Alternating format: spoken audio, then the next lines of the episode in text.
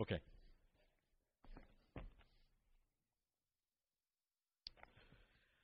Failed to mention this morning that um, to, uh, next Sunday, the uh, the fourteenth, is going to be our uh, final Sunday in the Holy Word series. Uh, Sunday morning, we're going to look at the, the book of Revelation. Sunday night, we're going to look at first, second, third John. And by a week from tonight, we will have uh, gone through, as a church, every book of the Bible this year. And and that's um, that's a pretty amazing thing. And uh, I'm I'm hoping that what we have done is to, you know, that statement that we use at the very beginning of these messages, that the uh, the Bible is not a collection of random stories, but it's one story about God, about man, about what went wrong, and what God is doing to put it back together, that we have seen that thread, that theme from Genesis to Revelation. Now, tonight we're going to look at Second Peter. Does everybody have an outline? If you need an outline, please raise your hand. And over here, Matt, we've got a couple, and some down here at the front. Keep those hands up, and they will make sure that you get an outline.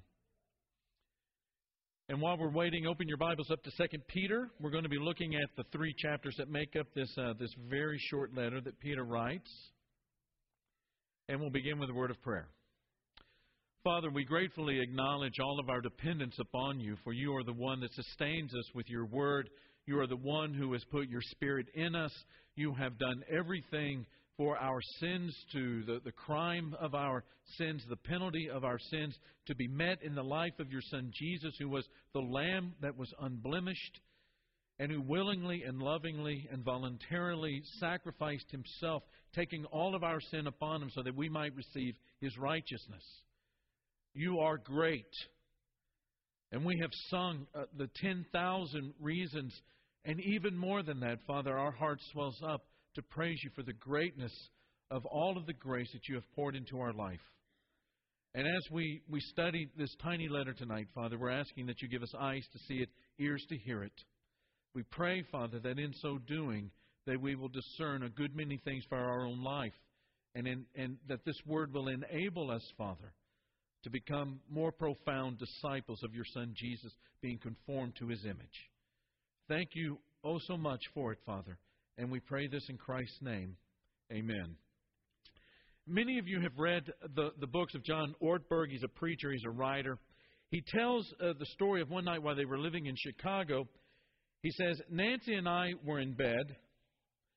All of a sudden there was this tremendously loud buzzing noise. I asked Nancy, what is that loud noise? I knew it's the thing, how the way that things work in our marriage. If I acknowledged hearing this noise, I would be the one that would have to get out of bed and explore it. So I said, you know, what noise? I had to say it very loud so that she would hear me over the very loud buzzing noise. She said, that noise you're having to yell over so I can hear you. So I got out of bed and I went to the hallway. It was coming from a, sm- a smoke detector. I actually think it was the C O detector, something like that. I took appropriate action that silenced it and went back to bed. Nancy asked me what was going on. I said, well, it was the battery. You know how when the battery gets low, it makes a noise. So I just unplugged it. Problem solved. She said, are you sure that it was a low battery? I said, Nance, let's just think about decision making for a moment, shall we? Do you smell any smoke? Do you see any flames? Do you feel any heat? Fire is not undetectable. Let's just use common sense. We went back to sleep. The next morning I got up. I was leaving the house. There was a couple of kind of oddities. The automatic garage door opener wouldn't open. The lights in the hall by the garage didn't work. That's kind of weird. But I got in my car, went to breakfast at a restaurant not far away. About forty-five minutes into it, a server came up to me to tell me my wife was on the phone. Our house was on fire. And I might want to come home. It turned out that there was a bird nest that had gotten stuck in the chimney in the casing between the metal and the wood, and it had been smoldering all night long. That's what that little detector was detecting, and it burst into flames. It was all brown. Fire trucks were, were all over the cul-de-sac. The wall of the house that was by the garage was covered in flames. It was a disaster. That night, when Nancy and I went to bed at the temporary accommodations where we had to stay while they fixed our house, Nancy said to me, let's just think about decision making for a moment.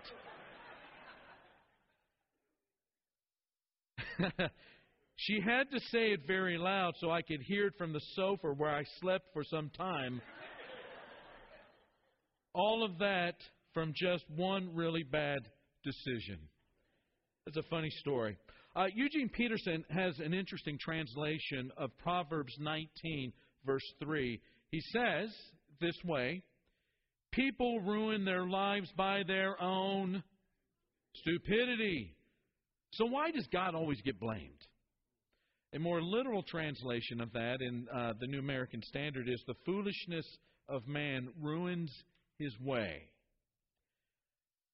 Unfortunately, you and I both know people that ruin their lives every day because of bad decisions. They live with regret because they knew better. You know, the reason, that's the reason we have regret, is there are things that we know we should have done, we could have done, and, and maybe ought to have done, but didn't do it. And because some tragedy or some crisis has hit, we live with the regret of knowing what could have been. But even worse, some of these decisions ruin their souls. And this is what uh, Second Peter is pointing to. He is reminding them on some things that they already know. He says in verse twelve of the first chapter, I will always be ready to remind you of these things, even though you already know them, and have been established in the truth which is present with you. I consider it right, as long as I'm in this earthly dwelling, to stir you up by way of reminder, knowing that the laying aside of my earthly dwelling is imminent, as also our Lord Jesus Christ has made clear to me, and I also will be diligent at that time after my de- departure, so that you will be able to call these things to mind. Now, not many of us like to live in a context or a culture of negativity. And that may be one of the reasons, or a few of the reasons, why Second Peter and Jude are not widely read. People don't normally go to the Bible and say, you know what, I think I'm going to read Jude today. But both of these fellows are writing to audiences who are faced with some critical decisions about how to live faithfully in a culture that is not encouraging that. And to do that, and perhaps, and, and we, I'm speculating here, they have preached and preached and preached from a positive standpoint without a lot of result. And maybe they're going a little bit negative. They're not pulling their punches in, in order for there to be the impact of the message on the heart and the mind and the soul of the people that are reading it. Now, what has happened is that uh, Peter is describing some false prophets from chapter two, verse one, who have come among the people. And he describes them as the kind of people that really prize sexual freedom. And they're the kind of people that prize material comfort. And they're very prideful. They're full of pride. They're not ashamed of the evil that they do. In fact, they're proud of it. And in some ways, it's, it's showing their, their maturity. They leave their listeners empty and disappointed. They're, they're desiccated, which means to be dried up, to lack energy. It's, it's an empty message. There's no passion. There's no energy. And they offered what looked like freedom, but it was just another way of being enslaved. And so Peter's advice to them is very, very simple. He says at the very beginning in, ch- in chapter one, verse two, grace and peace be multiplied to you in the knowledge of God and of Jesus our Lord, seeing that His divine power has granted to us everything pertaining to life and godliness through the true knowledge of Him who has called us by His own glory and excellence. For by these things He has granted to us His precious precious and magnificent promises, so that by them you may become partakers of the divine nature. Partakers of the divine nature, having escaped the corruption that is in the world by lust. That's the beginning of the letter. At the end of the letter, he closes out with these words, you therefore, beloved, knowing this beforehand, be on your guard so that you are not carried away by error of unprincipled men and fall from your own steadfastness, but grow in the grace and the knowledge of our Lord and Savior Jesus Christ. It's to Him that belong glory both now and to the day of, and to the day of eternity. Amen. Now, how do you do that? How do you escape the corruption of the world? How do you not get carried away by error or fall from your own steadfastness? How is it that you are to grow in the grace and the knowledge of our Lord and Savior Jesus Christ? Well, Peter offers a couple of practical pieces of advice. He says, number one, commit to spiritual growth in your character. Now, this, this may be splitting hairs, but I think that it needs to be said. Christianity is more than just a body of facts that you concede to be true. There is more to Christianity than just believing that the message of the gospel or the facts that are, are, are read in the Bible are just true. There's more to it than that. Christianity is more than just a body of facts that, that we embrace. This is why we cannot allow the word disciple to slip out of our vocabulary. It is not just what you believe, but it's how you live in light of that belief. It's how the gospel gets all the way down inside of your bones, inside of your soul, and changes the way that you live. And so in Second Peter chapter one, beginning in verse five, he says, "For this very reason, also applying all diligence in your faith, supply moral excellence, and in your moral excellence, knowledge, and in your knowledge, self-control, and in your self-control, perseverance. And in your perseverance, godliness. And in your godliness, brotherly kindness. And in your brotherly kindness, love. For if these qualities are yours and are what? Are what, church? Increasing, they render you neither useless nor unfruitful in the true knowledge of our Lord Jesus Christ." Discipleship is, is a character task. It is a character endeavor. It is about being conformed to the image of Jesus. It's not just believing what the Christ and the Messiah believed, but it's reacting in the ways that he reacted. It's responding to people and to circumstances and temptations in the way that he did. It's, it's laying your affections on the things that are important to him. That's why he lays the diligence and the faith and the moral excellence and the knowledge and the self-control and the perseverance and the godliness and the brotherly kindness and the love. He lays that all on the character development of those that would call themselves Christians. But it's not just spiritual growth in your character. It's not just character development. It's also a commitment to the knowledge of God's Word. And so he says, and beginning in verse nineteen, "We have the prophetic word made more sure, to which you do well to pay attention as to the lamp shining in a dark place, until the day dawns and the morning star rises in your hearts. But know this first of all, that no prophecy of Scripture is a matter of one's own interpretation, for no prophecy was ever made by an act of human will, but men, moved by the Holy Spirit, spoke from God." In one of the really good commentaries on Second Uh, Second Peter, Douglas Moo, a, a, a very good scholar, writes, "We can argue that the danger of false teaching is greater in our day than it has been. Why? Because we live in an era that is deeply suspicious of absolute truth. It used to be that people would argue about what religion, philosophy, or system of ethics was right.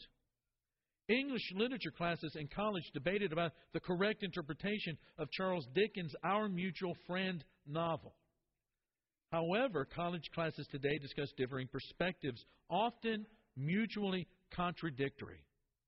That two views in this college class about what's happening in this particular text or passage in a Dickens novel, they may be completely opposite and contradict each other, but both of them are right.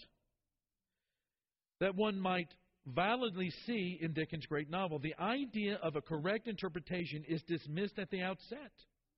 And when people discuss religion these days, they usually content themselves with a claim such as, 'It works for me,' or 'It's not for everybody, but it's my road to spiritual fulfillment.'" End of quote. Now, what Peter is reminding the readers in his day is that the God, the, the Word of God does not fit into the normal debates of their day or our day or any day.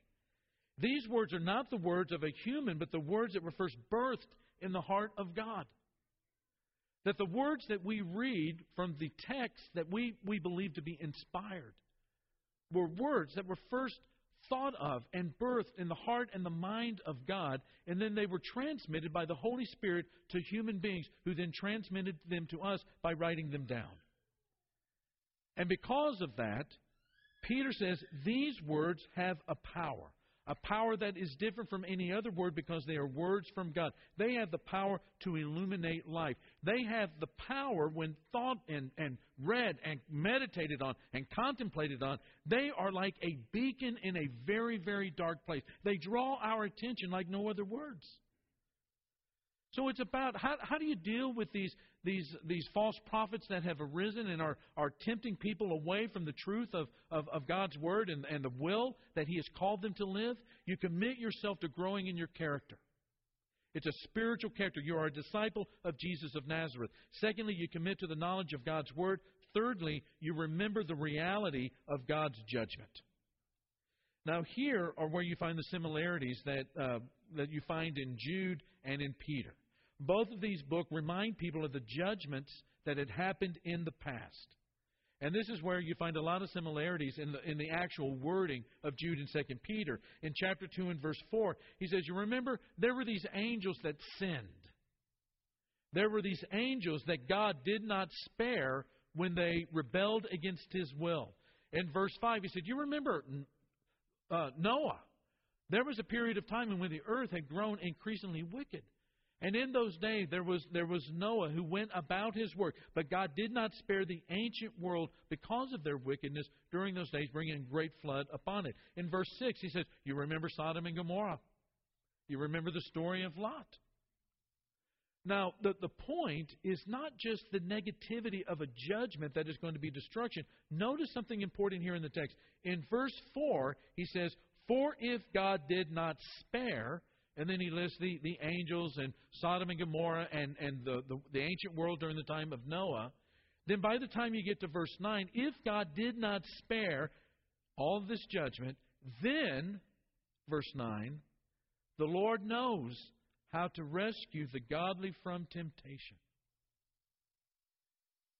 And then finally he closes out with, remember the Lord's return. Peter mentions back in chapter one an event that happened to him while he was with Jesus. Uh, in chapter one, verse sixteen, he says, we do not follow cleverly devised tales when we made known to you the power and coming of our Lord Jesus Christ, but we were eyewitnesses of His majesty. For when He received honor and glory from God the Father, such an utterance as this was made to Him by the majestic glory. This is my beloved Son, with whom I am well pleased. And we ourselves heard this utterance made from heaven when we were with Him on the holy mountain. Yeah, it was quite a day when you go back to the, the, the Gospels and read about the Mount of Transfiguration. It was a day that Peter never forgot. It was the day in which he saw Jesus in the glory that he had shared with God in heaven. And for just a moment, he had a glimpse of the brilliance of that glory, that majesty, that majestic glory that he talks about in, in First Peter chapter, uh, Second Peter chapter one and, and about verse eighteen. He calls it the majestic glory. That, God, that Jesus Himself was filled with that. Thought of it often. And I'm sure it sustained him in, in moments of, of difficulty. But other believers, his brothers and sisters, were beginning to forget the stories that he told as an eyewitness of this transfiguration of the Christ and of the greatness of His power and the reality of the voice, the, the in Hebrew, the, the bat kol, the echo from heaven that said, this is my Son. And so he reminds it, reminds them of it. That Christ was taking a, a long time to, to return. They were growing impatient, and he reminded them. And then over in the third chapter, he says, you know, the, the day of the Lord is going to come like a thief, in which the heavens will pass away with a roar, and the elements will be destroyed with intense heat, and the earth and its works will be burnt up. Since all these things are to be destroyed in this way, what sort of people ought you to be in holy conduct and godliness? Looking for and hastening the coming of the day of God, because of which the heavens will be destroyed by burning and the elements will melt with intense heat.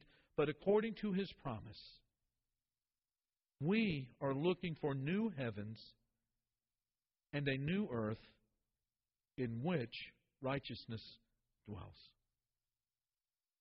You know, one of the kind of the, the, the, the staggering things that you read in that first chapter of Revelation is, is that is that at the very beginning of that book, as John is writing from exile, and and if there was ever a guy that was that was given an opportunity to, to, to wonder about the coming of the Christ and wondering where it was and wondering what God was doing, it was John, who had lived such a long time and now finding himself at the end of his life on the island of Patmos, this big rock out in the middle of the sea, and he's and he's in exile, and he's in the Lord's day, and he's by himself. When all of a sudden he is he he is he, he's in the Spirit, and he receives this revelation from from from heaven, that Jesus to an angel to him, and he writes it down. And at the beginning of that book, he talks about, you know, there is such a greatness that's hard to describe, but there will be a greatness that is revealed when Christ comes again, and there will be judgment, and there will be salvation, but there will be judgment. And there will be there will be great rejoicing, but there will also be great suffering and sorrow. But the greatness of that coming, the revealing of Jesus again to him, was so glorious and so magnificent and so majestic that he said, "Even so, come, Lord Jesus." Peter says, you know, that Christ is coming. And when he comes, there is going to be destruction, but also salvation. Things are going to be destroyed, but people are going to be saved. Things are going to be renewed, new heaven, new heavens, and new earth. It says, in light of that reality, in light of the reality that the, that the time that we live in, the place that we live in, all of the material things that we touch every day, the things that, that many of us hold dear, that these things are going to be destroyed, how, what sort of people ought you to be? In light of that, in terms of the, the way that you conduct yourself in holiness and godliness, looking for and hastening the coming of the day, because of which, the, the it, uh, in the end, the new heavens and the new earth in which righteousness dwells. You know, it's not just looking towards judgment, but it's also looking towards, as Jesus referred to it in Matthew chapter nineteen and verse twenty-eight, the renewal of all things. Which is one of those threads, one of those themes that you read throughout the entire Bible, from Genesis to Revelation. Isaiah chapter sixty-five and verse seventeen. The prophet says, "Behold, I will create new heavens and a new earth. The former things will not be remembered, nor will they come to mind." You know, Peter's writing to people that are struggling with what life is like in the first centuries of trying to live out the ramifications of being a disciple. People who have been called by the gospel to change their lives. In light of their sins being forgiven, in light of the reality of God's judgment, in light of the reality that they have been given a way out from under that judgment because of the cross. That the righteousness that the Christ lived, the life that we should have lived but couldn't, the life that He lived, being sacrificed on the cross in order for those of us who should have died, being given His life and given His righteousness. Struggling with a world that does not match that truth. Temptation, the, the, the error of, of wisdom as it floats around and, and is talked about so flippantly. Struggling to persevere, to be steadfast. To, to, to be godly, to, to love, to be generous, to be harmonious, to be sympathetic, to, to, to know God's Word in such a way that it is transformative of the way that we live. Well, when he writes about a place where righteousness dwells, it's not going to be the world where wrong often prevails like this world, but a world where wrong does not exist. And one of the things that I think Peter is, is calling his, his, his readers to do is to use a sanctified imagination. You know, the imagination is such a powerful thing. Jesus told these parables all the time to get people to, to think outside of the box, to use their imagination to see visually and figuratively the truth of God in all of these parables that, that had that had faces and, and voices and, and storylines and themes, to understand and, and, and to embrace it in their imagination. And what Peter has done is said, there is going to be a time of, of new heavens and a new earth, a place where righteousness dwells. Have you thought about that? Have you thought about that? That promise and that truth that comes from God. that is not made up by men, but is, but is a truth, a word. It is a promise that was first birthed in the heart of God and has been given to us who believe. And not just believing that truth, but allowing that truth to permeate all of our life.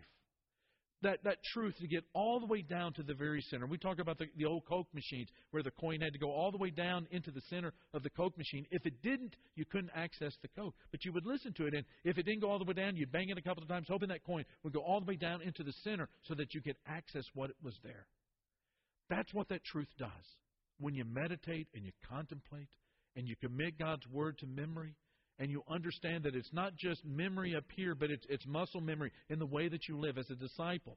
It, it, it's about understanding that, that this world that we are in right now is not forever, but the place where God is, is eternal. How then should you live this day? Ben's going to lead us in a song. And shepherds are going to be down here at the front. If there are ways that our shepherds, our church, our church can pray for you, our church can, can work with you, all you need to do is ask. But what we're asking tonight is to make a decision for the Christ. And if that describes you tonight, then come down and talk to these shepherds as we all stand and praise God together. I can hear my Savior calling. I can hear my Savior.